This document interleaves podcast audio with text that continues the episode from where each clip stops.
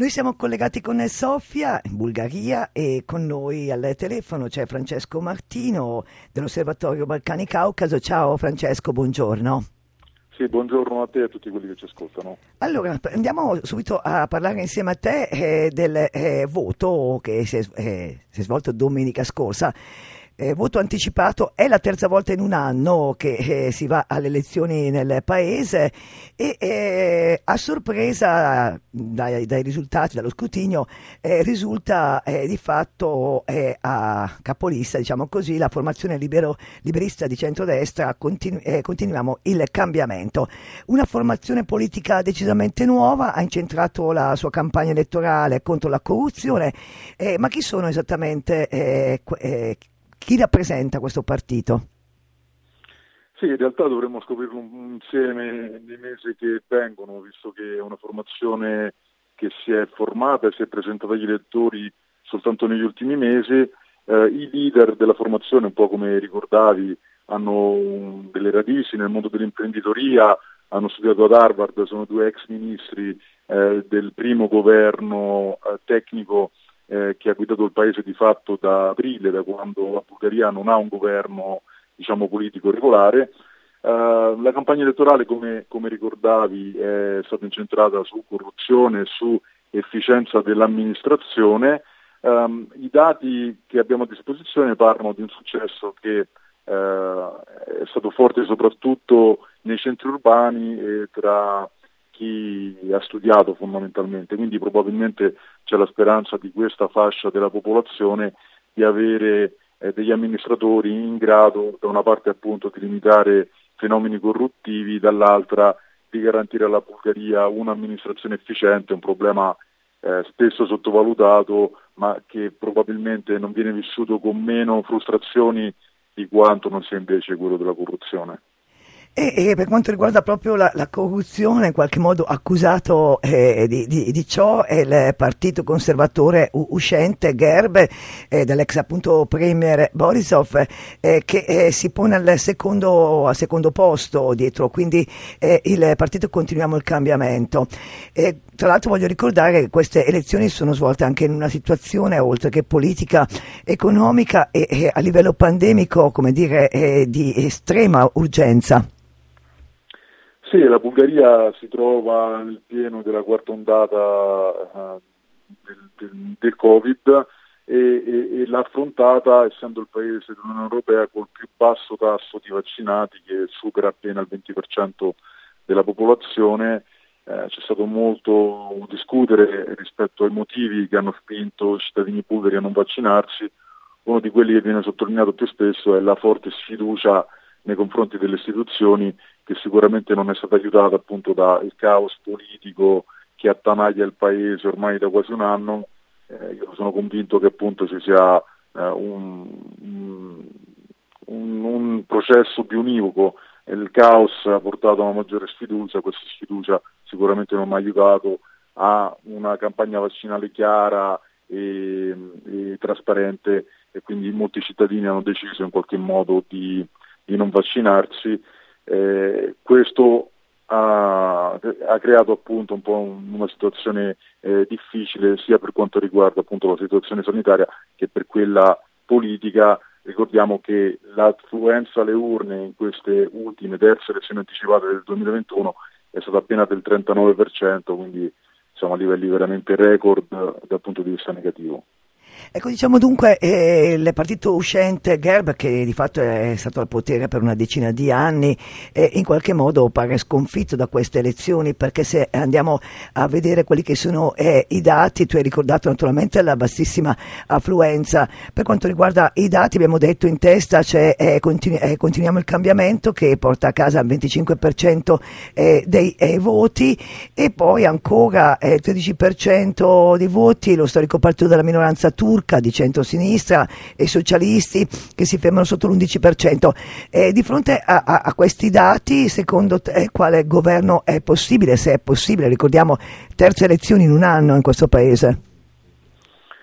Sì, eh, anche questo è il grosso punto interrogativo che emerge dalle urne. Probabilmente l'unica possibilità di avere un governo eh, con i risultati eh, che, che, sono usciti dalle urne è quello di una larga coalizione che tenga insieme almeno quattro partiti eh, dalla, dal profilo elettorale anche ideologico profondamente diverso.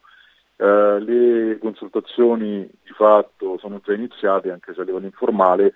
e io credo che ci sarà una spinta forte perché questa coalizione venga formata e, e, ci sia un governo, perché appunto sarebbe la terza volta che elezioni anticipate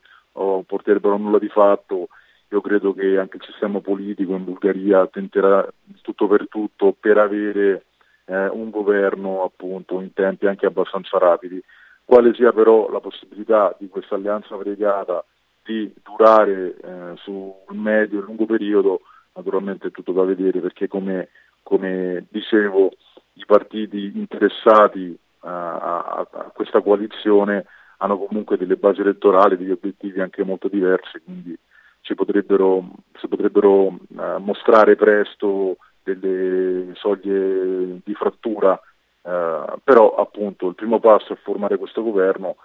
e poi si vedrà. Eh, abbiamo parlato della situazione eh, pandemica nel paese dove tu hai, eh, dove tu hai detto eh, che eh, di fatto c'è una percentuale molto bassa di coloro che hanno deciso eh, di vaccinarsi, ma quanta responsabilità c'è del, del, governo uscente rispetto a questa particolare situazione, rispetto allo scetticismo generalizzato? Sì, dicevo, consideriamo che da aprile di fatto abbiamo al governo un governo tecnico non è un governo politico e, e soprattutto una campagna elettorale infinita dovuta proprio al fatto che ci sono state ben tre elezioni generali nel giro di pochi mesi.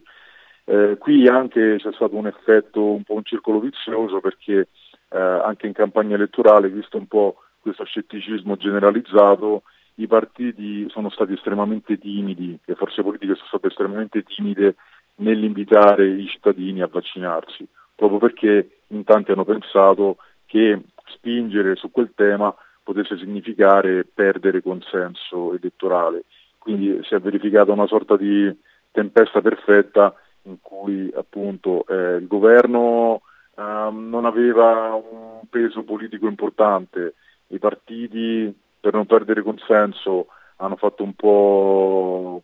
come posso dire, appunto, sono, sono rimasti su, su, sulle proprie tanti cittadini hanno deciso di non vaccinarsi, ricordiamo che in Bulgaria c'è anche una forte penetrazione eh, per quanto riguarda teorie del complotto e quindi eh, una sfiducia appunto come dicevo complessiva nei confronti del sistema che ha portato in tanti a affrontare la quarta ondata senza vaccini, i risultati si sono visti in termini di tassi di mortalità e di tassi di contagio che sono stati nelle settimane scorse record a livello mondiale. Francesco, stiamo parlando peraltro di un paese dell'Unione Europea tra i più poveri. Sì, sicuramente anche questo potrebbe essere un fattore che, che ha influito, soprattutto appunto per quanto riguarda le fasce eh, più marginalizzate. Non è un caso che tassi di vaccinazione più alti sono stati registrati ad esempio a Sofia, dove si concentra la maggior parte della popolazione giovane, attiva del paese, mentre appunto tra anziani, aree rurali che paradossalmente eh, erano e sono quelle con la maggiore necessità di una protezione vaccinale, i tassi sono stati eh, estremamente bassi, quindi sì, eh, anche questo tipo di, di dinamiche può aver influito su, su, sulla campagna vaccinale. E può avere, può avere anche influito sul, sul voto, su, quindi sull'astensione? C'è questa, questa, descrizione geografica, diciamo così, che ci, ci hai ricordato tu? È anche specchio del, del voto? In parte sì, bisogna considerare che in Bulgaria negli ultimi anni l'affluenza all'urna è stata comunque relativamente bassa. Io credo che su questo risultato in particolare abbia pesato anche la stanchezza degli elettori che appunto sono stati chiamati per la terza volta nel giro di pochi mesi a, a scegliere i propri rappresentanti, credo che ci sia anche una forte disillusione eh, nei confronti dell'attuale sistema politico e qualcuno dice anche un po' nei confronti del sistema. Eh, in Bulgaria in tanti eh, sono rimasti piuttosto delusi da come il sistema democratico si è sviluppato nel corso di, di questi decenni, quindi sicuramente appunto è una, una stanchezza che ha radici abbastanza profonde. Francesco Martino dell'Osservatorio Balcani Caucaso da, da Sofia, grazie per essere stato con noi e della tua disponibilità. Grazie e a presto. A presto, ciao.